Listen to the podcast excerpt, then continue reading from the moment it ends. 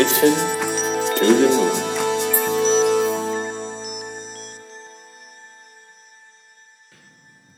สวัสดีครับ ยินดีต้อนรับเข้าสู่ Mission to the Moon Podcast episode ที่ 229 นะครับ คุณอยู่กับผมรวิศ หาญอุตสาหะครับ วันนี้วันอาทิตย์นะครับ วันโปรดของผมเลยนะครับ อาทิตย์ที่ 2 ธันวาคม เพราะว่าเป็นวันที่เราจะได้ตอบคำถามกันนะครับก็วันนี้คำถามเยอะมากนะครับ อาจจะยาวนิดนึงแต่รู้สึกว่าวันนี้คำถามน่าสนใจ เป็นพิเศษนะครับจริงๆก็น่าสนใจตลอดแหละแต่ว่าวันนี้น่าสนใจเป็นพิเศษนะครับอาเราเริ่มที่คำถามแรกเลยนะครับ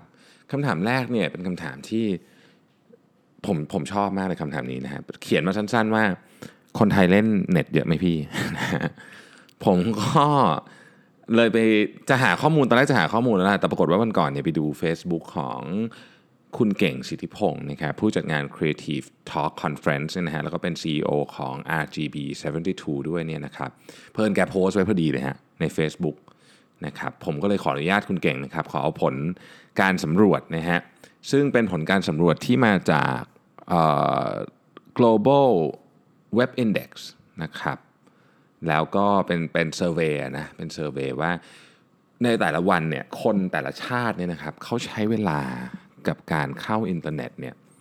กี่นาทีนะครับกี่นาทีนะฮะทีนี้เนี่ยเราต้องบอกก่อนว่าอันนี้เราพูดถึงทุก device เลยนะไม่ได้พูดถึงเฉพาะแต่ mobile นะครับที่ 1 เป็นใครครับให้ทายอะสามวินะครับประเทศไทยได้ที่1ครับ9ชั่วโมง 38 นาทีนะครับตามมาติดๆด้วยฟิลิปปินส์นะครับ9ชั่วโมง 29 นาทีนะครับแล้วก็เป็นบราซิล อินโดนะฮะมาเลเม็กซิโกอาร์เจนตินาอียิปต์ไต้หวันนะครับพวกนี้เนี่ย 7 8 ชั่วโมงขึ้นทั้งนั้นนะครับทีนี้ประเทศที่เราคิดว่าน่าจะเล่นอินเทอร์เน็ตเดี๋ยวเราลองคิดเร็วๆก่อนคือประเทศอะไรฮะอเมริกาถูกไหมอเมริกาเป็นประเทศแรกที่ขึ้น pop up ชื่อขึ้นมาเลยถูกไหมฮะหกชั่วโมงครึ่งฮะน้อยกว่าเรา 3 ชั่วโมงต่อวัน นั่นคือเยอะมากนะครับประมาณเกือบเกือบเกือบห้าสิบเปอร์เซ็นต์ถูกไหมนะครับประเทศจีนก็เป็นหนึ่งประเทศหนึ่งที่เราคิดว่าเออน่าจะเล่นอินเทอร์เน็ตเยอะถูกไหมเพราะว่าเขาซื้อของออนไลน์และช้อปปิ้งออนไลน์อะไรกันทั้งวันนั่นคือสิ่งที่เรารู้สึกได้ถูกไหมครับหชั่วโมงครึ่งครับ อีกครั้งนึงนะครับ ประเทศไทยได้ที่ 1 จากการสำรวจนี้ซึ่งมีประมาณ 50 ประเทศเนี่ยนะฮะ9ชั่วโมง 38 นาทีที่ 1 เลยนะครับที่ 1 เลยนะฮะประเทศจีนกับอเมริกาเนี่ยอยู่ประมาณครึ่งหนึ่ง6ชั่วโมง 30 นาที ให้นึกอีกประเทศไหนน่าจะใช้เยอะนะครับถ้าเป็นผมผมก็จะตอบว่าญี่ปุ่นกับเกาหลีใต้นะครับด้วยเหตุผลที่ว่าเกาหลีใต้เนี่ย อินเทอร์เน็ตเร็วมากนะครับแล้วเขาก็ดูเป็นประเทศที่แบบเป็นผู้นำทางด้านนี้ส่วนญี่ปุ่นเนี่ยนะครับแม้ว่าคนจะเราจะมีคนเราจะมีคนพูดให้เราฟังบ่อยๆว่าคนญี่ปุ่นชอบอ่านหนังสือเพราะขึ้นรถไฟฟ้าก็ยังอ่านหนังสืออยู่เลยอะไรเงี้ยนะครับแต่คนญี่ปุ่นก็ดูเป็นประเทศที่ค่อนข้างจะเหมือนกับมีมีมีพื้นที่ในโลกโซเชียลเยอะนะครับแต่ปรากฏว่าเขาเขาใช้อินเทอร์เน็ตน้อยกว่าเรามากเทียบกับเราแล้วกันนะครับเอาญี่ปุ่นกันนะญี่ปุ่นเนี่ยเป็นประเทศที่ใช้อินเทอร์เน็ตน้อยมากครับ4ชั่วโมง 12 นาทีต่อวันนะ ถือว่าน้อยมากนะครับ ส่วนเกาหลีใต้นะครับ เกาหลีใต้เดี๋ยวสักครู่นะครับผมหานิดหนึ่งนะครับ 5 ชั่วโมง 4 นาทีครับ คือพูดง่ายๆว่าน้อยกว่าประเทศไทยเกือบครึ่งเลยนะครับเกาหลีใต้น้อยประเทศไทยเกือบครึ่งญี่ปุ่นเนี่ยน้อยกว่าประเทศไทยเกินครึ่งนะครับแปลว่าเราใช้อินเทอร์เน็ตเยอะมากตอบตอบคำถามของท่านที่ถามเข้ามาก่อนนะครับ ใช้เยอะมาก ทีนี้มันผมผมขออนุญาตตอบอีกนิดนึงนะฮะว่ามันใช้มันมันมีมันมี มันมีผลอะไรบ้างหรือเปล่านะครับก็แน่นอนอินเทอร์เน็ตมันก็ช่วยเราทำงานอะไรเยอะแยะแล้วผมไม่พูดถึงข้อดีแล้วกันนะข้อดีมันเยอะนะฮะเรามาพูดถึงข้อไม่ดีนิดหนึ่งนะครับผมเพิ่งอ่าน paper หนึ่งนะครับ paper นี้เนี่ยคนเขียนชื่อ Jean Twenge นะครับอยู่ใน qz.com นะครับเขาทำ research ครับเขาเป็นเขาเป็น professor นะครับด้าน psychology อยู่ที่ San Diego State นะครับ University นะฮะเขาทำ research กับการเก็บข้อมูลเด็กวัยรุ่น 1 ล้านคน นะครับในสหรัฐนะฮะเป็น research ที่ใหญ่มากนะครับก็คงใช้วิธีการทำ survey นี่แหละนะครับคือหัวข้อการทำ research ของเขาเนี่ยคือเวลาเวลาว่าง กับการใช้เวลาว่างมันมีผลต่อความสุขของเราไหมอ่านะครับทีนี้เนี่ยเขาก็สำรวจนะครับเขาก็สำรวจนะฮะว่าคนปัจจุบันนี้เนี่ยมีเขาเรียกว่าระดับของความสุขเนี่ยเชื่อมโยงกับสิ่งที่ทำมาก นะครับจากข้อมูลที่เขาทำมาเนี่ยนะครับคือเขาก็สำรวจเด็กวัยรุ่นน่ยมาตั้งแต่นู่นน่ะปี 1991 ก็คือก่อนยุคที่อินเทอร์เน็ตจะเริ่มนิดหนึ่งนะครับเขาให้ให้ข้อมูลแบบนี้ฮะทุกๆปีเนี่ยข้อมูลที่ได้เนี่ยก็คือว่าเด็กวัยรุ่นเนี่ยนะครับที่ที่มีระดับความสุขค่อนข้างสูงนะครับเวลาว่างของเด็กพวกนี้ส่วนใหญ่เนี่ยหนึ่งจะใช้เวลากับเพื่อนนะครับออกกำลังกายเล่นกีฬานะครับ ไปร่วมกิจกรรมทางศาสนานะครับ อ่านหนังสือหรือแม้แต่กระทั่งทำกันบ้านนะครับ อันเนี้ยกลุ่มนี้จะจะจะค่อนข้างมีความสุขเทียบกับเด็กอีกกลุ่มหนึ่งที่ใช้เวลาบนอินเทอร์เน็ตเล่นเกมนะครับโซเชียลมีเดีย texting นะครับหรือดูทีวี กลุ่มนี้จะมีความสุขน้อยกว่านะครับพูดง่ายก็คือถ้าเกิดเอาเฉพาะข้อมูลแค่นี้นะครับ ซึ่งเราเรายังตีความกันได้อีกเยอะนะ แต่ว่าเอาข้อมูลแค่นี้เนี่ยเด็กที่ใช้เวลาห่างจากหน้าจอเนี่ยดูจะมีความสุขมากกว่า พอสมควรเลยทีเดียวตัวเลขมันค่อนข้างชัดนะครับเขาบอกว่าเด็กวัยรุ่นที่ใช้เวลามากกว่า 5 ชั่วโมงต่อวันนะครับมากกว่า 5 ชั่วโมงต่อวัน กับหน้าจอนะครับกับหน้าจอมีโอกาสที่จะมีความสุขน้อยกว่าเด็กที่ใช้เวลาน้อยกว่า 1 ชั่วโมงต่อวันกับหน้าจอเนี่ยถึง 2 เท่าตัวเลยทีเดียวนะครับมันอาจจะเป็นคือคือคือเขาก็เขียนสรุปมาว่าเออมันอาจจะเป็นอีก อีกด้านหนึ่งก็ได้นะก็คือเพราะเพราะเราไม่มีความสุขเราก็เลยไปหาพวก screen activity คือการใช้ออนไลน์การใช้โซเชียลมีเดียซึ่งมันง่ายดีมันเป็นแบบเขาเรียกว่ามันเป็นเขาเรียกว่าเขาใช้คำว่าอะไรนะ instant gratitude ก็คือมันเหมือนให้รางวัลเราทันทีนะครับเวลาเล่น Facebook เวลาอะไรอย่างเงี้ยนะฮะแต่ว่ามันก็มีงานวิจัยเยอะมากเลยนะครับ ที่บอกว่าคนที่ใช้โซเชียลมีเดียน้อยเนี่ยมีความสุขมากขึ้นนะครับ เขาไปทำการทดลองอีกอันหนึ่งครับเขาก็เอาคนที่เป็นคนทั่วๆไปที่ใช้ Facebook เยอะๆเนี่ยนะครับ มาคล้ายๆกับบังคับให้เลิกเล่น Facebook นะครับแค่สัปดาห์เดียวเท่านั้นนะครับ อัตราความสุขเพิ่มขึ้นอย่างอย่างมากเลยนะครับอย่างมากเลยทีเดียวนะครับเพราะฉะนั้นเนี่ยถึงแม้ว่าอันนี้มันจะเป็นเพียงแค่หนึ่งหนึ่ง research นะครับแต่ผมก็คิดว่าเราลองทำเองก็ได้เนาะว่า ถ้าเราใช้เวลาออนไลน์น้อยลงอะ่ะเราเราจะมีความสุขมากขึ้นหรือเปล่านะครับอะคำถามต่อมานะครับ ถามเข้ามาเป็นเป็นภาษาอังกฤษนะฮะแต่ว่าผมขออนุญาตแปลแบบง่ายๆก็คือว่าเวลา present อะรู้สึกประหม่าทำไงดีนะครับจะแก้ปัญหาการการประหม่าตอน present ยังไงดีนะครับผมผมตัวผมเองมีวิธีไหมนะครับนอกจากวิธีที่ค่อนข้างชัดเจนแล้วอย่างประเภทที่ต้องซ้อมเยอะๆอะไรเงี้ยนะครับพวกนั้นเราคงเข้าใจกันอยู่แล้ว แต่ว่าอันหนึ่งที่ผม ที่ผมทำนะฮะคือเราต้องเตรียมอุปกรณ์ที่เราจะใช้ในการซ้อมขึ้นมาด้วย เช่นคลิกเกอร์นะครับแล้วแล้วเวลาซ้อมครับยืนซ้อมนะอย่านั่งซ้อมยืนคือเหมือนพูดจริงๆอะแล้วก็ถือคลิกเกอร์ไปด้วยนะครับบางทีผมก็ถืออะไรไว้อีกข้างหนึ่งแทนไมโครโฟนนะฮะที่สำคัญไปกว่านั้นก็คือต้องถามคนที่เราจะไปพูดก่อนว่าในกรณีที่เป็นการพูดสาธารณะเนี่ยนะครับว่าเขาจะให้ไมโครโฟนแบบไหน ผมค้นพบว่าการใช้ไมโครโฟนแบบที่ถือ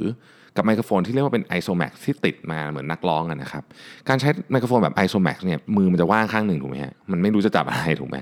ถ้าเราไม่ซ้อมไปเนี่ยนะครับไอ้มือข้างนั้นเนี่ยมันจะมันจะมึนงงมากเลยครับเพราะฉะนั้นอย่าลืมถามคำถามนี้นะครับถ้าจะไป present ที่ไหนนะครับไมโครโฟนเป็นแบบไหน ส่วนใหญ่มันเป็นไมโครโฟนแบบถือแหละครับแต่มันมีบางที่เหมือนกันที่เขาเตรียมไมโครโฟนแบบ ISOMAX ไว้ให้นะครับเราก็จะต้อง เตรียมพร้อมไปว่าเราจะ present แบบไม่มีคือไม่ได้ถือไมค์ข้างหนึ่งอะไรแบบนี้เป็นต้นนะครับ เวลาเวลาพูดนะครับให้นึกถึงฟีลลิ่งการจับคลิกเกอร์จับอะไรพวกนี้ที่เราซ้อมไว้นะครับ แล้วผมพูดเนี่ยผมพูดเหมือนพูดคนคนเดียวฮะคือคือมองไปที่คนคนหนึ่งแล้วพูดหรือแล้วก็เปลี่ยนไปที่หนึ่งมองคือพูดกับทีละหนึ่งคน เวลาพูดทีละหนึ่งคนนะครับเราจะประมาทน้อยลงเยอะมาก อันนี้เป็นอีกเทคนิคหนึ่งที่ผมใช้ มีคนถามว่าทุกวันนี้ขึ้นไปพูดยังประมาทอยู่ไหมประมาทมากนะครับ วันก่อนเนี่ย ผมไปพูดงานที่ BBA อะ Thailand Best Blogger Award นะครับ คือปกติมันก็ตื่นเต้นอยู่แล้วล่ะ เพราะว่าคนที่มาฟังเนี่ยเขาก็เป็นผู้ผลิตคอนเทนต์จริงๆเขาเก่งกว่าผมเยอะนะฮะ ผมก็รู้สึกประหม่ามากอยู่แล้วในการต้องขึ้นไปพูดนี้ปรากฏว่านะครับฟอนต์ดันพังอีกซึ่งเป็นความผิดของผมเอง เพราะว่าผมเนี่ยไม่ได้ตรวจเช็ค presentation ก่อนนะครับฟอนต์พังแบบแบบเยอะเหมือนกันนะก็คือเวลาเราเซฟเป็น เซฟเป็น Keynote นะครับบางทีเนี่ยเปิดเครื่องอื่นไม่มีฟอนต์ไม่มีอะไรเงี้ยคืออันนี้มันฟอนต์มันอ่านไม่ออกเลยนะฮะอ่านคือมันยังเป็นภาษาอังกฤษอยู่แต่มันอ่านไม่เห็นเพราะมันตัวเล็กมาก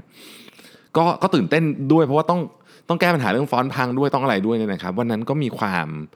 มีความเละพอสมควรในการ present ต้องขออภัยทุกท่านที่ไปนั่งฟังอยู่ด้วย แต่ว่าสิ่งหนึ่งที่ผมรู้สึกว่าทำให้ผมไม่เละไปกว่านี้นะก็คือผมผมเหมือนพูดให้คนคนเดียวฟังนะครับผมก็มองลงไปแล้วก็ มองไปไปหน้าคนคนหนึ่งแล้วก็เลือกคนนั้นนะครับ เป็นคนที่เหมือนจะเป็นผู้ฟังผมนะฮะแล้วก็พยายามจะบอกเขาว่าเออผมขอโทษนะที่สไลด์มันพังอะไรอย่างเงี้ยนะฮะมันก็ช่วยให้ผมผ่านมาได้ครับ ถึงแม้ว่ามันจะไม่ได้ดีมาก แต่ว่าอย่างน้อยสุด มันก็ไม่ได้แบบถึงขนาดว่า present ไม่จบหรืออะไรเงี้ยนะครับอ่าท่านตอบมาถามมาบอกว่าเออเนี่ยตอนนี้ได้อ่านพวกบทความเรื่อง AI เยอะนะครับมีบทความที่ AI ที่วินิจฉัยโรค ได้ดีกว่าหมอรวมถึงหมอฟันที่ใช้ AI ฉีดยาได้แล้วอะไรพวกนี้จริงๆมี AI ผ่าตัดอะไรเต็มไปหมดเลยนะครับ จึงอยากถามความเห็นว่าคิดยังไงกับวงการแพทย์ในอนาคตนะครับ อาชีพหมอยังคงเป็นอาชีพที่ prestigious อยู่หรือเปล่านะครับ หรือเทรนด์แห่งการศึกษาใหม่อย่างหรือจะมีเทรนด์แห่งการศึกษาใหม่อย่างอาชีพทางเทคโนโลยีหรือเปล่านะครับและบุคลากรทางการแพทย์จะยังเป็นอาชีพที่เงินเดือนสูงอยู่หรือเปล่านะครับ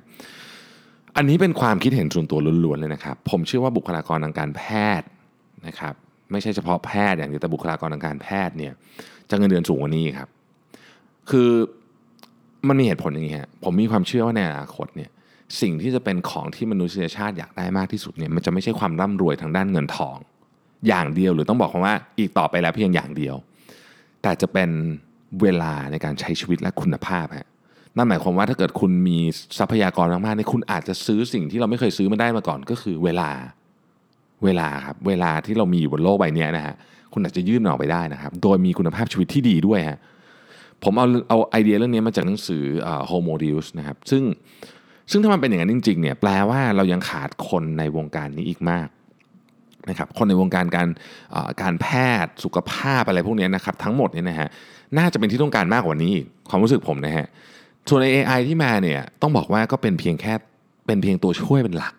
นะครับคือช่วยขยายศักยภาพของแพทย์ ให้สามารถทำงานของตัวเองเนี่ยได้มากขึ้น เพราะบนโลกใบนี้ครับจริงๆ เอาวันนี้เนี่ยนะฮะคือแพทย์ก็ขาดแคลนมากๆอยู่แล้ว การมาถึงของ AI เนี่ยช่วยลดการขาดแคลนของแพทย์ แต่ไม่ได้หมายความว่าแพทย์จะจะ AI จะทำงานแทนได้ไม่ใช่นะฮะคือคือผมยังมีความเชื่อว่าอย่างน้อยสุดเนี่ยห้ปีต่อจากนี้นะครับอาชีพสายนี้จะเป็นอาชีพที่เติบโตอย่างมากเลยด้วยนะครับทีนี้ AI มาเนี่ยเขา AI มาทำอะไร AI มาช่วยวินิจฉัยโรค แต่ AI เนี่ยเขาก็มีการพิสูจน์แล้วว่าวินิจฉัยโรคบางอย่างก็ทำไม่ได้ ต้องทำคืออย่างนี้ แพทย์อาจจะวินิจฉัยบางโรค บางเคสสู้ AI ไม่ได้ AI ก็วินิจฉัยบางเคสสู้แพทย์ไม่ได้ แต่ดีที่สุดคือเอาความสามารถของทั้งแพทย์ที่เป็นมนุษย์กับ AI ที่มีความสามารถด้าน analytical สูงมากเนี่ยมารวมกันนะอันนี้คือดีสุดนะครับผลงานวิจัยมันออกมาเป็นแบบนั้น เพราะฉะนั้นผมคิดว่าตอบคำถามนะครับยังเป็นอาชีพที่มีเกียรติมาก ๆ อยู่แน่นอนนะครับและ ถ้าถามถึงเรื่องรายได้ ผมคิดว่าจะสูงขึ้นกว่านี้ด้วยซ้ำนะฮะไม่ได้ต่ำลงแต่อย่างใดนะครับ อันนี้พูดถึงบุคลากรทางการแพทย์ทั้งหมดเลยนะครับ ผมเชื่อว่าจะเป็นสาขาที่เจริญเติบโตอย่างมหาศาลเลยนะครับ อย่างที่บอกนะฮะในอนาคตเนี่ยสิ่งที่มันเป็นของที่คนทวินหาเนี่ยมันจะเป็นเรื่องนี้ครับเวลาและคุณภาพในการใช้ชีวิตอยู่บนโลกนี้ ซึ่งอีกหน่อยเทคโนโลยีของเรามันจะช่วยให้ทั้งสองอย่างนี้มันเพิ่มขึ้นได้นะครับ อยู่บนโลกได้นานขึ้น แล้วก็อยู่แบบไม่ใช่เจ็บป่วยอรอดแอดด้วยอยู่ได้อย่างดีมีคุณภาพมากขึ้นนะครับ เพราะฉะนั้นนี่เป็นเรียกว่าเป็นสาขาแห่งอนาคตเลยก็ว่าได้นะครับเเพราะฉะนั้นอตอบนะฮะถ้าถ้าถ้าถ้าถ้ากำลังจะเลือกเรียนแพทย์เนี่ยคิดว่าเป็นเป็นสาขาที่น่าเรียนมากเหมือนเดิมนะครับถ้าชอบนะครับถ้าชอบ แต่ถ้าเป็นแบบชีวะเกรดหนึ่งแบบแบบผมนะครับอันนั้นก็อาจจะต้องคิดอีกทีหนึ่งนะฮะผมได้ผมรู้ตั้งตั้งแต่ม .4 แล้วว่าผมเข้าหมอไม่ได้เพราะผมได้ชีวะเกรดหนึ่งรวดเลยนะครับ อายจังนะฮะนั่นแหละนะครับก็นี่ไอเดียส่วนตัวนะผมคิดว่าเป็นอย่างนั้นนะครับอีกท่านหนึ่งถามว่าเล่าให้ฟังเรื่องเขียนไดอารี่หน่อยนะครับว่าเขียนอะไรบ้างเออไดอารี่นี่เป็นของที่ไม่มี format ที่สุดเลยนะครับไดอารี่ผมไม่มีแม้แต่เส้นนะเพราะว่ามันดีบอกว่าวาดรูปอะไรอย่างเงี้ยนะครับคือคือผมคิดว่าไดอารี่มันเป็นที่ที่ควรจะให้เราสามารถที่จะ express อะไรก็ได้ที่เราอยากเขียนวันไหนไม่อยากเขียนก็วาดรูปก็ได้ สิ่งที่สำคัญของไดอารี่คือต้องจดมันทุกวันเท่านั้นเองคือ ผมไม่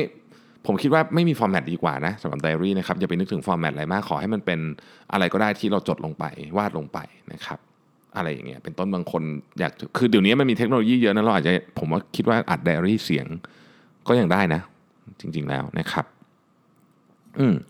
มีหลายท่านอ่ามีหลายท่านถามเข้ามาเรื่องหนังสือนะผมขออนุญาตร่วมมาเป็นหนึ่งคำถามเลยแล้วกันนะครับคำถามแรกเกี่ยวกับหนังสือคือว่า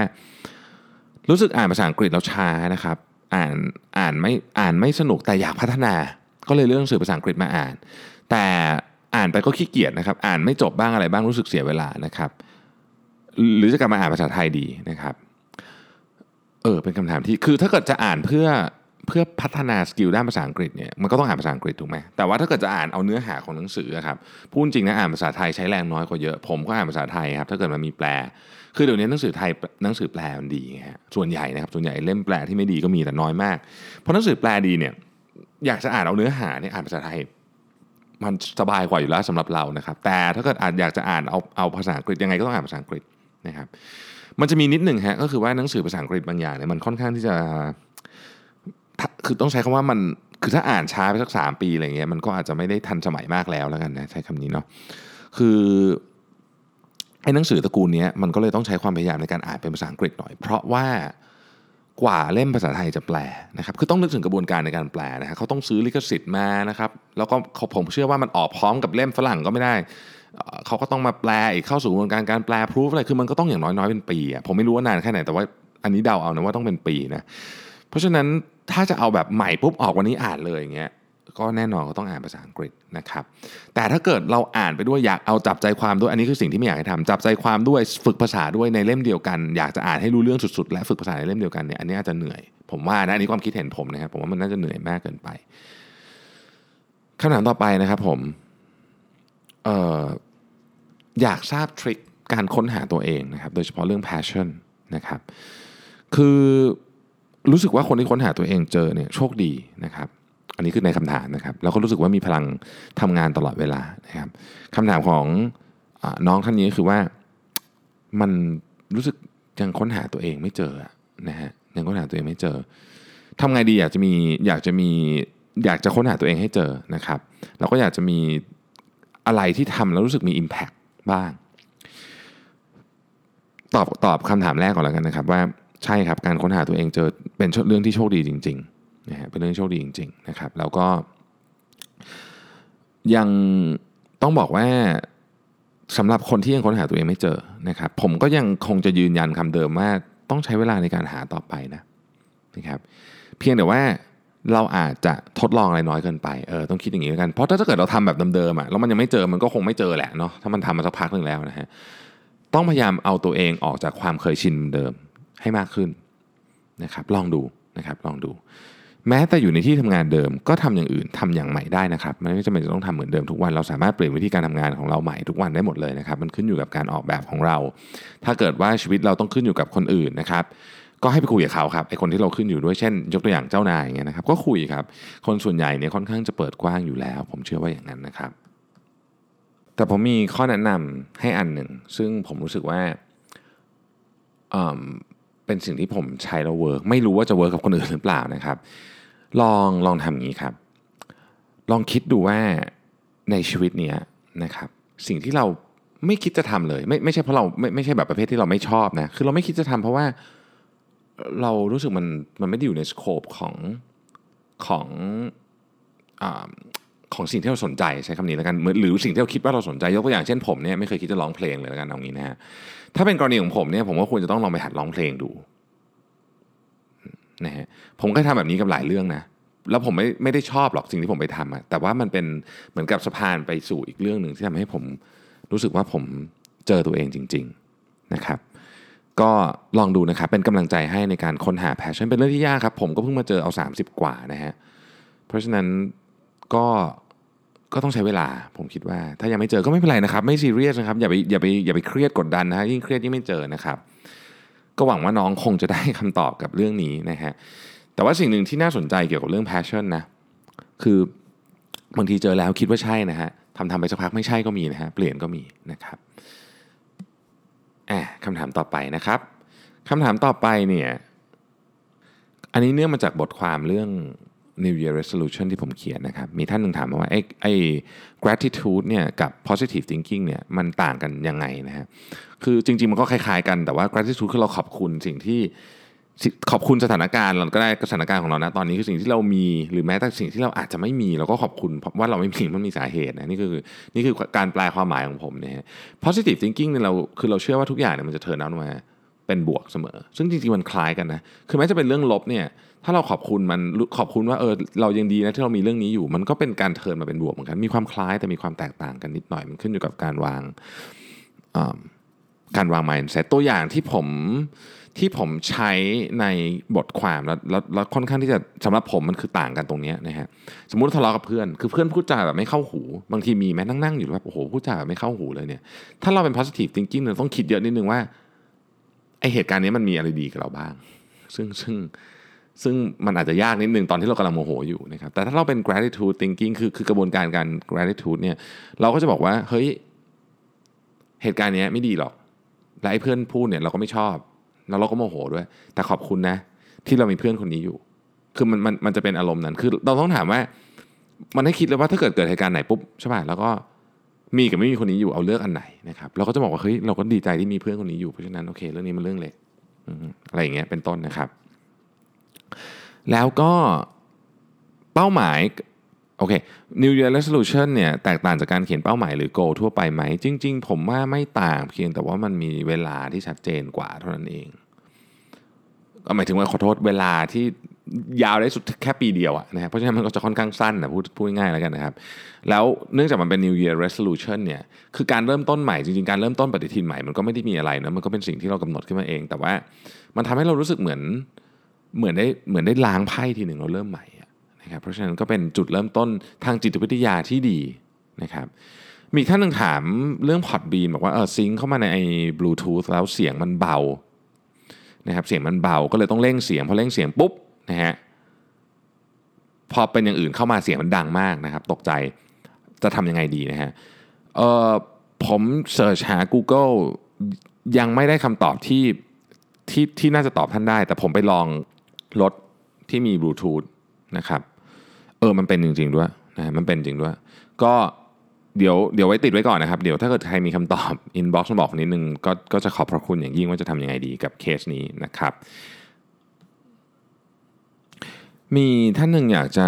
ถามเรื่องของการ challenge status quo หรือ culture transform นะครับ culture transform ดูจะเป็นคำที่ใหญ่โตมโหฬารกว่า challenge status quo อีกนะอออยากให้เล่าเคสให้ฟังหน่อยนะฮะผมคือถ้าเล่าเคสเนี่ย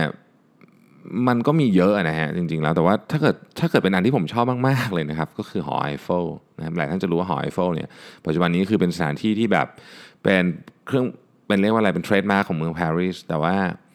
แต่ก่อนโดนต่อต้านนะครับ แล้วก็ไอพิพิธภัณฑ์เอ่อไอพีระมิดแก้วที่อยู่หน้าพิพิธภัณฑ์ลูฟนะครับไอ้นั่นก็เหมือนกันนะฮะอารมณ์เดียวกัน คือปัจจุบันนี้ก็กลายเป็นไม่รู้ว่าเขาก็ยังคงมีคนต่อต้านอยู่ แต่ว่า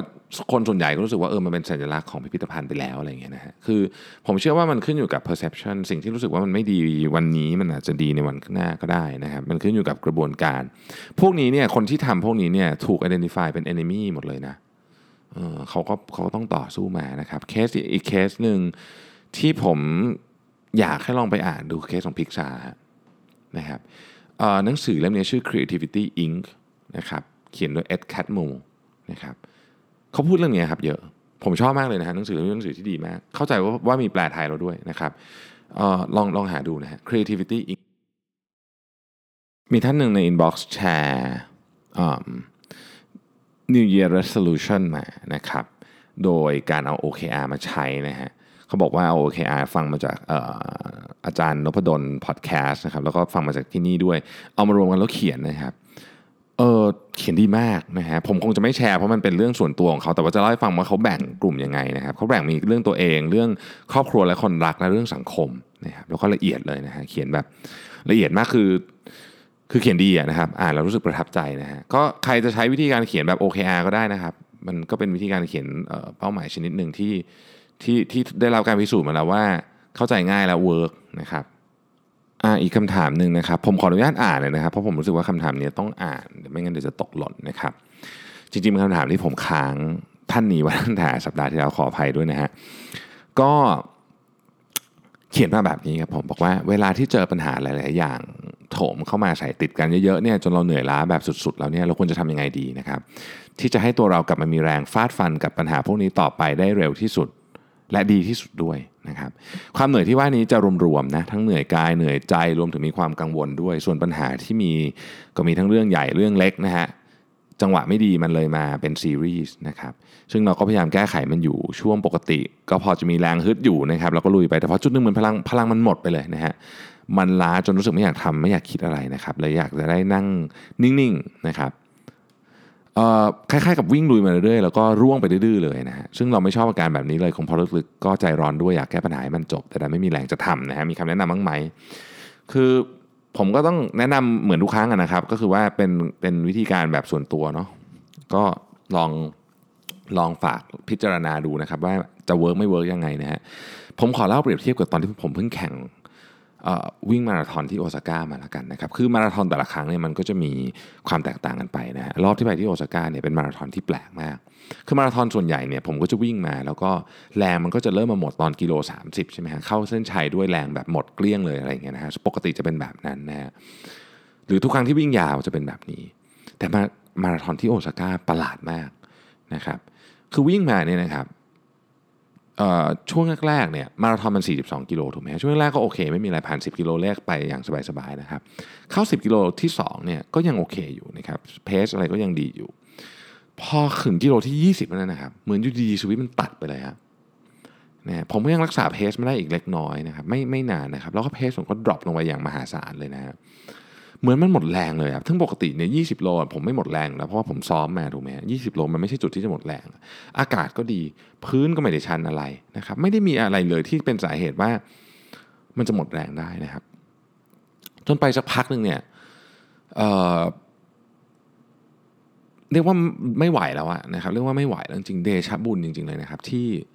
ตอนนั้นเนี่ยเขาเริ่มเหมือนกับมีขนมขนมแจกกันแล้วนะครับ ก็มีเด็กคนหนึ่งอะเขาถือลูกอมอยู่เขาอยู่กับแม่เขานะฮะ คือปกติเขาหยิบกันเม็ดสองเม็ดนะครับ ซึ่งก็ก็เป็นมารยาทอยู่แล้วหยิบได้แค่นั้น ผมไปเดินไปโค้งเลยนะบอกว่า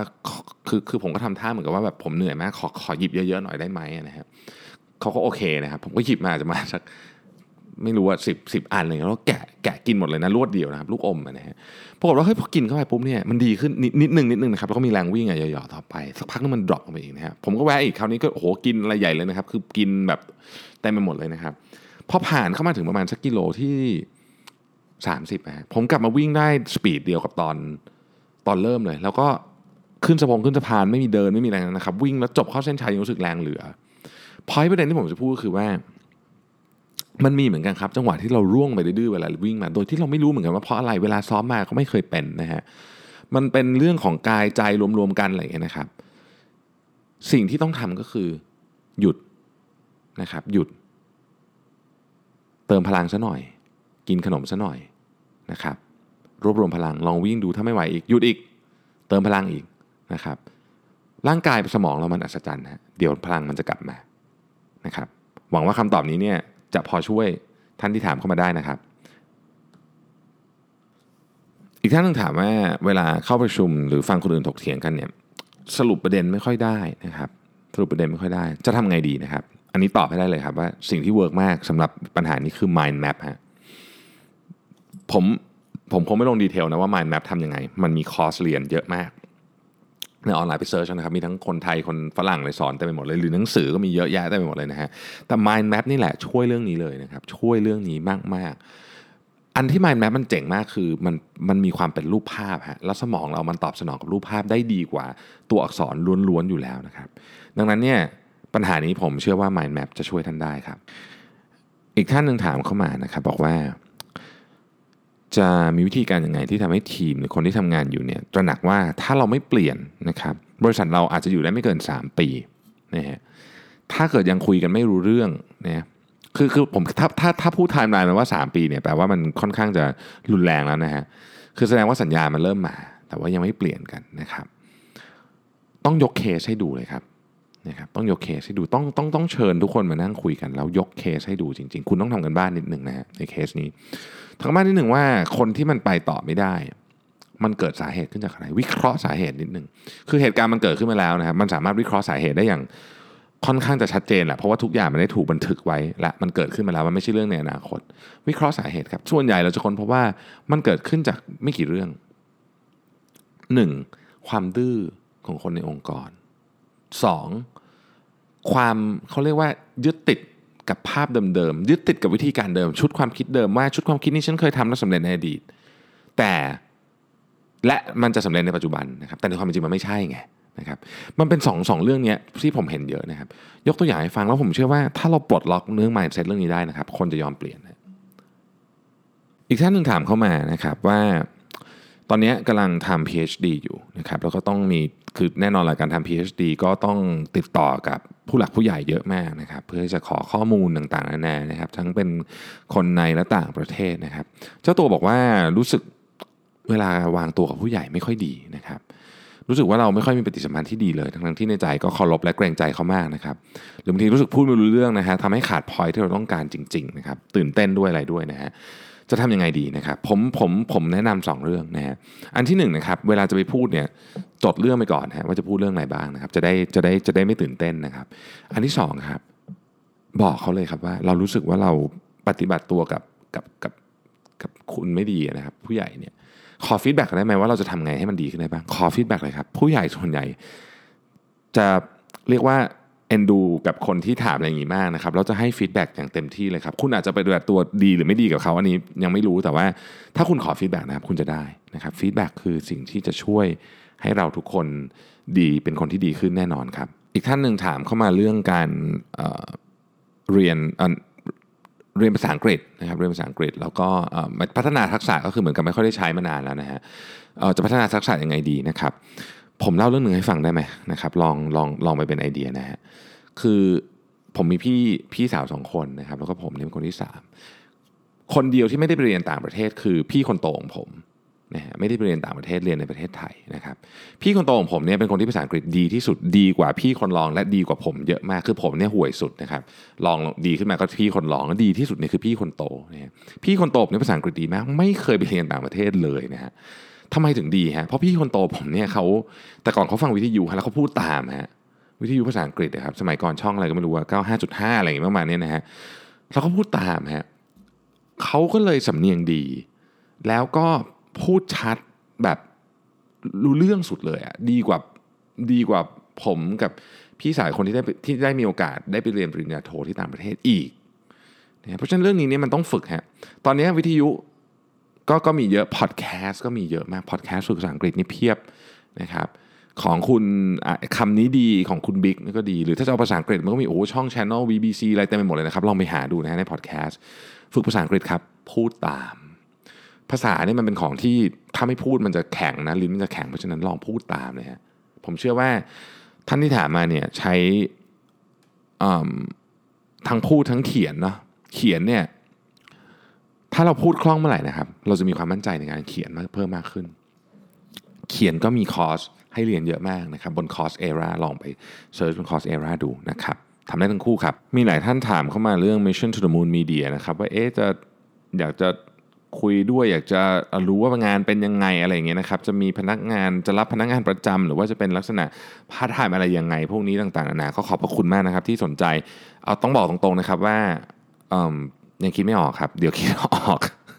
เดี๋ยวคิดออกแล้วจะบอกนะครับนี่กำลังวางโครงสร้างกันอยู่กำลังวาง structure อยู่นะครับ ก็เดี๋ยวเดี๋ยวคิด structure เสร็จเราจะขออนุญาตเขียนเล่าให้ฟังในเพจแล้วกันแล้วตอนนั้นก็คงจะชัดเจนว่าเราอยากจะได้ใครเข้ามาเป็นพาร์ทเนอร์กับเราบ้างนะครับ มีท่านหนึ่งถามเข้ามานะครับ บอกว่าถ้าเกิดว่า พี่แท็บอยากบอกเรื่องอะไรมากที่สุดคือคือเขาเขียนเป็นภาษาอังกฤษด้วยว่า if Ravit could tell you just one thing นะฮะ คือเอาผมอยากบอกเรื่องนี้แล้วกันว่า สิ่งที่สิ่งที่เป็นวินัยเล็กๆน้อยๆ แต่ละวันนะครับ มันมีค่าอยากจะบอกตัวเองด้วยไม่ใช่เฉพาะบอกคนอื่นนะครับ บอกตัวเองที่เด็กกว่านี้ด้วย ว่าสิ่งที่เป็นวินัยเล็กๆน้อยที่เรารู้สึกว่าเออไม่ทำก็ได้ไม่เห็นเป็นไรเลยพรุ่งนี้ค่อยทำอะไอเนี่ยเป็นของที่มีค่ามากๆ แล้วมันเปลี่ยนแปลงชีวิตของเราเลย ถ้าเราตั้งใจทำแม้แต่เรื่องที่เล็กที่สุดอย่างการใช้ไหมขัดฟันอย่างเงี้ยนะฮะคือเกิดเรื่องแบบนี้ ก็ยังมีไม่ต้องพูดถึงเรื่องที่ใหญ่กว่านั้นนะครับไม่ต้องพูดถึงเรื่องที่ใหญ่กว่านั้นเช่นการอ่านหนังสือการออกกำลังกายมันมีผลต่อชีวิตในอนาคตของเราอย่างมาก ผมอยากย้อนกลับไปบอกตัวเองตอนอายุ 18 มากๆ อีกท่านหนึ่งถามขึ้นมาเรื่องของการสร้างทีม Big Data นะครับอันนี้ผมขออนุญาตยกยกไปถามคุณแม็กใน Tech Monday นะฮะผมไม่ผมไม่มีความรู้พอที่จะตอบว่าจะสร้างทีมยังไงเดี๋ยวผมขออนุญาตถามคุณแม็กให้นะครับอีกท่านนึงถามมานะครับว่าอยากจะหาสังคมของคนทำธุรกิจได้ที่ไหนบ้างนะครับ รู้สึกว่าไปเรียนคอร์สอะไรต่างๆ มาก็ไม่ตรงประเด็นนะครับไม่ตรงประเด็นนะเอออันนี้เป็นเป็นเรื่องที่ยากเหมือนกันยากเหมือนกันคือ มันจะมีคอร์สที่ตรงประเด็นก็มีแต่ว่า มันก็มันก็เหมือนกับจะพูดว่าไงดีครับมันก็ไม่แน่กับว่าจะตรงประเด็นกับเราหรือเปล่าคือมันจะตรงกับบางคน ไม่ตรงกับบางคนก็ได้นึกออกไหมฮะเพราะฉะนั้นอันเนี้ยผมว่าคอร์สเรียนก็ดีนะคือผมก็ผมก็ชอบเรียนนะแต่ว่า ก็ไม่รู้เหมือนกันว่าจะตรงประเด็นยังไงไหมนะครับ ผมมีความรู้สึกว่าถ้าไปเรียนแบบเป็นลักษณะคอร์สระยะสั้นที่ไม่ได้เป็นคอร์สหา connection นะที่เป็นคอร์สที่ที่เป็นคอร์สที่เรียนอย่างสมมติ Executive MBA สั้นๆอะไรอย่างเงี้ยนะฮะน่าจะได้ประเด็นเรื่องนี้ตรงกว่า ผมเองก็เคยเรียนคอร์สที่เป็นคอร์สที่แบบมีผู้หลักผู้ใหญ่มาเรียนมีนักธุรกิจมาเรียนอะไรเงี้ยแต่ว่าคือถ้าพูดถึงเรื่องประเด็นธุรกิจนะมันอาจจะไม่ได้ได้เยอะมากเขาพูดจริงแต่ว่าเราก็เป็นเพื่อนกันอะไรเงี้ยได้ แต่ว่าถ้าจะเอาเรื่องธุรกิจเลยจริงๆเนี่ยผมยังยังรู้สึกว่าพวกคอร์สเรียนที่เป็นมหาวิทยาลัยจัดแล้วก็ไม่ได้ไม่ได้จัดเพื่อจะเอาคอนเน็ชันหรืออะไรจัดเพื่อจะสอนจริงๆเนี่ยนะครับ อาจจะได้เยอะกว่า นะคืออย่างศาสตร์ศิลป์เงี้ยเขาจะมีจัดอะไรเงี้ยนะครับของเขานะฮะผมก็ไม่เคยไปเรียนนะครับ แต่รู้สึกว่าเคยมีคนเคยมีคนมาเล่าหลายคนว่าเออไปได้ไอเดียธุรกิจจากคอร์สที่เป็นแบบนี้เยอะนะครับแต่ว่านั้นเนี่ยมันต้องใช้เวลาเยอะ ซึ่งคนทำงานส่วนใหญ่ก็ไม่ค่อยมีเวลาเนาะนะฮะก็อยากจะคือมันมันมีอีกวิธีหนึ่งนะครับมันมีวิธีหนึ่งก็คือค่อยๆ สร้าง network ของตัวเองแบบเล็ก ๆ ก็ได้นะครับสร้าง network ยังไงนะฮะอย่างของผมเนี่ยคือผมมีโอกาส ได้สร้าง network จากการที่ผมไปพูดนอกเยอะนะครับผมก็เจอคนคุยกับคนอะไรเงี้ยนะฮะแล้วก็พยายาม follow up บางอย่างที่เราสนใจไปนะครับผมคิดว่าใช้วิธีนั้นก็ได้นะ คือเจอใครเนี่ยพยายาม follow up บางทีเราเจอกันในงานหรืออะไรเงี้ยเราก็แบบโอเคแลกนามบัตรกันแต่เราไม่เคยสนใจเลยว่า คนนี้คือใครทำอะไรอะไรเงี้ยครับบางทีลองอีเมลไปหาเขาดูนะแล้วก็อาจจะได้อะไรดีๆขึ้นมาก็ได้นะครับ อาจจะไม่ได้เป็นคำตอบที่ดีนักนะครับ ต้องขออภัยด้วยแต่ว่าหวังว่าจะไปปรับใช้ได้บ้างนะครับ คำถามตอบมาเป็นคุณพ่อถามเข้ามานะครับ เรื่องของการศึกษาลูกนะฮะก็คำถามก็ทำนองว่าเป็นแนวทางการเลือกการศึกษาลูกเป็นยังไงนะครับแล้วก็โรงเรียนพัฒนาเด็กๆอย่างจิมโบลีเนี่ยนะครับหรือว่าโรงเรียนนานาชาติมีข้อดีข้อเสียยังไงบ้างนะครับเอ่อต้องเรียนอย่างนี้ก่อนนะฮะอันดับแรกเลยเนี่ยนะครับผมเลือกโรงเรียนลูกจากบ้านใกล้ก่อนนะฮะคือผมผมผมเนี่ยสมัยก่อนเนี่ยผมตอนเด็กๆผมเรียนในเมืองนะครับ ซึ่งซึ่งมันรถติดมากคือผมจำได้ว่าผมเนี่ยต้องแบบออกจากบ้านตีอะไรก็ไม่รู้ว่าแบบเช้ามากแล้วก็คุณแม่ต้องไปทำงานต่อใช่ไหมครับแต่ว่าเราก็ต้องไปแบบเหมือนไปนอนหลับในลานจอดรถที่ร้านอาหารร้านหนึ่งอะแถวๆโรงเรียนนะครับ ซึ่งลานจอดตอนเช้าเขา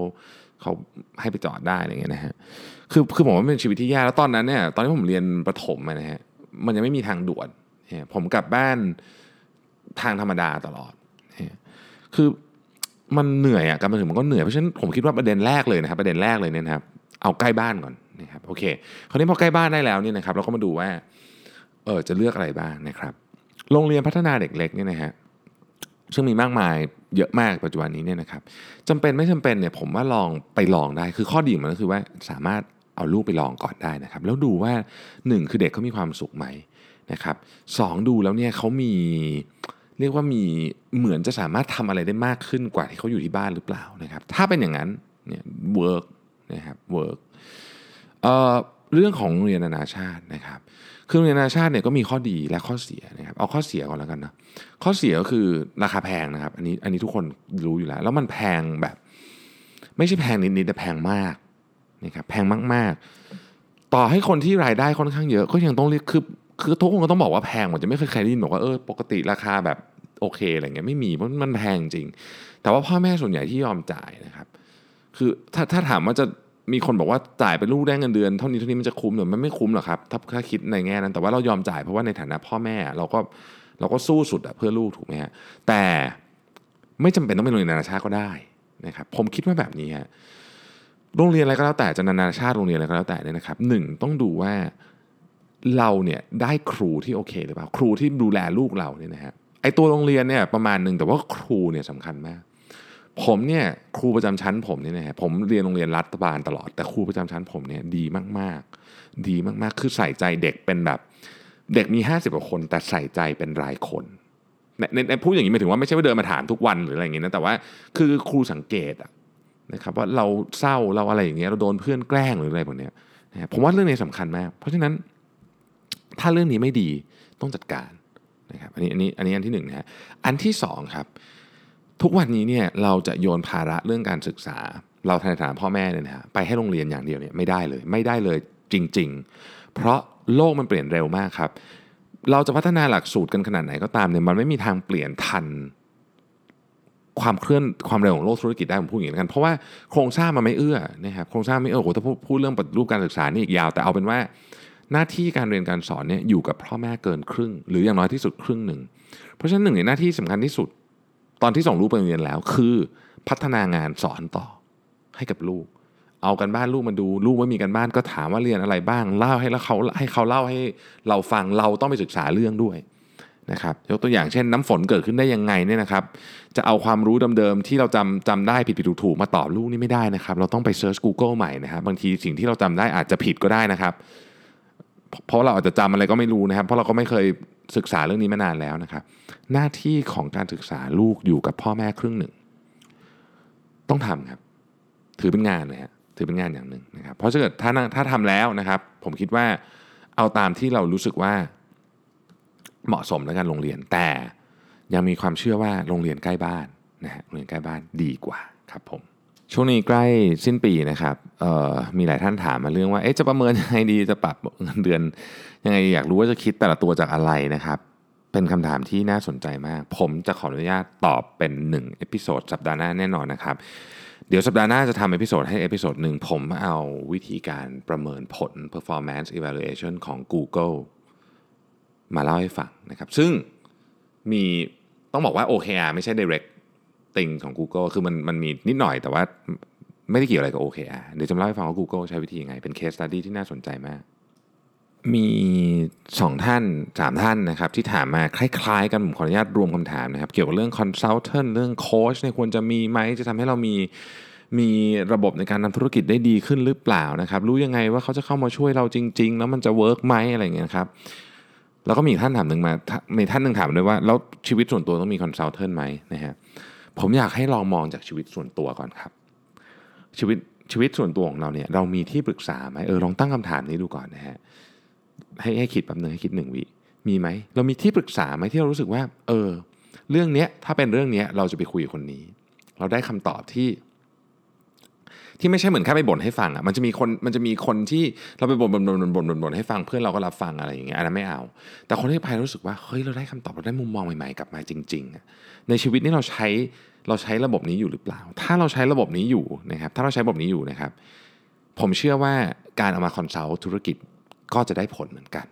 อ่าต้องบอกงนี้ก่อนนะครับ ส่วนตัวผมเนี่ยเคยมีทั้งที่ปรึกษาที่จ้างเป็นบริษัทเลยนะครับ ก็มีนะฮะที่ปรึกษาที่เป็นคล้ายๆว่าคือทำคนเดียวอย่างเงี้ยนะครับก็เป็นลักษณะของที่ปรึกษาเหมือนกัน เช่นผมบอกชื่อได้เลยนะครับ คือคุณบีเนี่ยปัจจุบันนี้ก็อยู่มาหลายปีมากแล้วนะครับ ก็เป็นที่ปรึกษาของผมทั้งเรื่องงานทั้งเรื่องไม่งานอะไรเนี่ยนะครับ ส่วนใหญ่เป็นเรื่องงานนะครับ เรื่องไม่งานก็ปรึกษาพี่บีเรียกพี่บีบ้างบางครั้งนะครับ ก็มีอันนี้ก็เป็นแบบ Official เลยก็คือมีเป็นเรื่องเป็นราวเลยนะครับ แต่ว่าแบบ Unofficial ก็มีเยอะนะครับ ส่วนใหญ่เนี่ยเพื่อนที่เป็นเพื่อนสนิทกันมากๆเนี่ย เราก็คุยปรึกษากันนะ แต่ว่าเราก็จะมีมันเหมือนมันจะมันจะปรึกษาได้แค่ สิบเปอร์เซ็นต์บนๆเท่านั้นนะเพราะว่าไอ้เก้าสิบเปอร์เซ็นต์อะมันเหมือนมันจะรู้คำตอบไปแล้วเพื่อนจะตอบว่าอะไรเพราะเรารู้จักกันมานานถูกไหมฮะดังนั้นนี่บางทีผมก็จะไปปรึกษาคนที่อาจจะ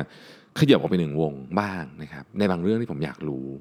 นะฮะในมุมมองใหม่ๆ พวกนี้ที่เป็นแบบอะยกตัวอย่างแล้วกันนะฮะตอนนั้นเนี่ยผมกำลังจะทำระบบที่เกี่ยวข้องกับเขาเรียกว่าอะไรอะเป็นเป็นเอาว่าเกี่ยวข้องกับ supply chain ของเครื่องสำอางแล้วกันนะฮะซึ่งซึ่งผมก็ไม่มีความรู้เรื่องนี้นะฮะ ผมก็เลยโทรโทรไปคุยกับพี่ท่านหนึ่ง ซึ่งซึ่งไม่ได้เป็นจะเรียกว่าเป็นเพื่อนก็ไม่เชิงเพราะว่าจริงๆเขาเป็นลูกค้าเก่าอะนะคือเคยซื้อของกันมาตั้งนานมากแล้วนะฮะเราก็ยังติดต่อกันมาอยู่นี่นะครับ ผมก็เอาคำถามนี้ไปถามเขานะฮะแล้วก็แล้วก็ลองปรึกษาเขาดูเพราะว่าเขาเนี่ยอยู่ในวงการที่เกี่ยวข้องกับการส่งของอะไรพวกนี้มานานนะครับ ก็ได้มุมมองที่ประหลาดมากที่หมายถึงว่าประหลาดถึงคือประหลาดคือดีนะฮะเออก็เลยรู้สึกว่าเออจริงๆเนี่ยเราต้องทำนี้ให้บ่อยขึ้นนะครับ ผมก็เลยคิดว่าที่ปรึกษาควรมีครับแต่ว่าไม่ได้หมายความว่าต้องจ้างที่ปรึกษาแพงๆหรืออะไรเงี้ยนะครับ เอาคนที่เราทำงานด้วยเราเรารู้สึกว่าเราได้มุมมองที่เราเองไม่สามารถเอาออกมาได้ อันนั้นน่าจะดีนะครับ อันนั้นน่าจะดี อีกท่านหนึ่งนะครับ และน่าจะเป็นคำตอบสุดท้ายของวันนี้แล้วนะฮะถ้าตกหล่นท่านไหนไปต้องขออภัยนะครับ ท่านนี้ถามมาว่าเออเนี่ยตอนนี้ก็ เป้าหมายนี่ก็คืออยากสุขภาพดีหุ่นดีนะครับเพิ่มความมั่นใจนะฮะแล้วก็อ่านเรื่องของคนที่วิ่งนะครับมักเมลแชร์กับน้องว่าได้ฝึกมีความมีวินัยมีเป้าหมายมีสมาธิมากขึ้นนะครับทำให้อยากหันมาวิ่งบ้างโดยตั้งเป้าหมายแรกไว้ที่ 10 กิโลนะครับปัญหาส่วนใหญ่คือส่วนตัวเวลาวิ่งยังไม่สนุกและไม่มีความสุขนักนะฮะปกติชอบออกกำลังกายหลากหลาย เช่นว่ายน้ำตีแบดฟิตเนสเล่นเวทสลับกันไปนะฮะจะวิ่งแค่ทีละ1-2 วัน ทีนี้พออยากวิ่งได้ 10 กิโลแบบสม่ำเสมอเนี่ยนะปัจจุบันวิ่งได้4-6กิโลเนี่ยนะครับ ก็ช่วยแล้วเอาพอดแคสต์มาฟังนะครับนู่นนี่นะครับแต่ก็ยังรู้สึกว่าไม่มี feeling แบบชอบจังสนุกจังอยากมาวิ่งวิ่งแล้วฟินอะไรแบบนี้นะฮะรู้สึกว่าวิ่งได้ดีขึ้นนะก็ซ้อมไปก็วิ่งได้ดีขึ้นแต่ไม่มีแรงกระตุ้นเท่าไหร่นะครับจึงอยากขอคำแนะนำว่าจะทำไงให้วิ่งแล้วรู้สึกดีขึ้นนะครับต่างจากเล่นเวทที่เล่นเสร็จแล้วปวดกล้ามเนื้อเรารู้สึกฟินรู้สึกดีรู้สึกกระชับนะฮะการวิ่งจะช่วยให้เราค้นพบมิติใหม่ๆในชีวิตและมีเป้าหมายมากขึ้นนะครับ ใช่จริงจริงหรือไม่นะฮะหรือจริงๆแล้วการออกกำลังกายแบบไหนก็ช่วยให้เราไปถึงเป้าหมายเดียวกันได้ ถ้าเรามีวินัยและรู้สึกดีกับตัวเอง โดยการพยายามเข้าใกล้เป้าหมายขึ้นทุกวันนะครับผมผมคิดว่าท่านที่ถามมาได้ได้ได้มีคำตอบในคำถามนี้แล้วนะฮะส่วนตัวมีความเชื่อว่าไม่จำเป็นต้องวิ่งครับเพราะเอิญวิ่งเนี่ยมันมันง่ายไงฮะคนก็เลยอาจจะเอามาเปรียบเทียบกับอะไรหลายอย่างได้แต่จริง ๆ แล้วอะไรก็ตามที่มันเป็นเป้าหมายแล้วเราได้เราได้ทำรู้สึกว่าเฮ้ย เราเราพัฒนาขึ้นอีกนิดนึงวันนี้ที่เราทำเนี่ยนะฮะผมว่าไอ้อย่างนั้นเราเวิร์กนะความรู้สึกส่วนตัวนะครับไม่ใช่ต้องวิ่งหรอกครับ จะว่ายน้ำก็ได้จะฟิตเนสก็ได้จะอะไรก็ได้แต่ว่าเราก็ต้องไปหาเป้าหมายมาว่าเออเราอยากจะได้อะไรจากเรื่องนี้นะครับเพราะเอิญการวิ่งเนี่ยเป้าหมายมันวัดง่ายครับระยะทางเอ้ยความเร็วเอ้ยมันง่ายถูกไหมอันอื่นมันก็จะยากกว่าหน่อย แต่ก็ก็ไม่ได้ยากเกินไปครับต้องคิดได้นะฮะถ้าเกิดวิ่งรู้สึกแบบไม่ฟินเลยอะรู้สึกวิ่งแล้วก็ไม่ได้รู้สึกอะไรนะครับ ก็ ก็ก็ก็ลองอย่างอื่นครับ ถ้าทำอย่างอื่นแล้วรู้สึกดีกว่าก็ลองทำดูนะครับ ไม่ไม่จำเป็นจะต้องวิ่งอย่างเดียวนะครับ วิ่งก็เป็นเพียงหนึ่งในกีฬาที่เอามาให้เลือกท่านเลือกเท่านั้นเองนะครับ เอาล่ะนะครับ คิดว่าน่าจะครบถ้วนสมบูรณ์แล้วถ้าหากว่าผมลืมตอบคำถามท่านไหนไปนะครับ อันดับแรกต้องขออภัยก่อน อันดับที่ 2 ขออนุญาตส่งเข้ามาอีกสักรอบหนึ่งนะครับ เดี๋ยวจะตอบให้แน่นอนนะครับ วันนี้ขอบคุณมาก ๆ เลยนะครับ ที่ติดตาม Mission to the Moon Podcast แล้วต้องขออภัยที่ episode นี้ยาวจริง ๆ แต่อยากจะตอบคำถามให้หมดนะครับ ขอบคุณนะครับ แล้วพรุ่งนี้พบกันใหม่ใน Tech Monday ครับ สวัสดีครับ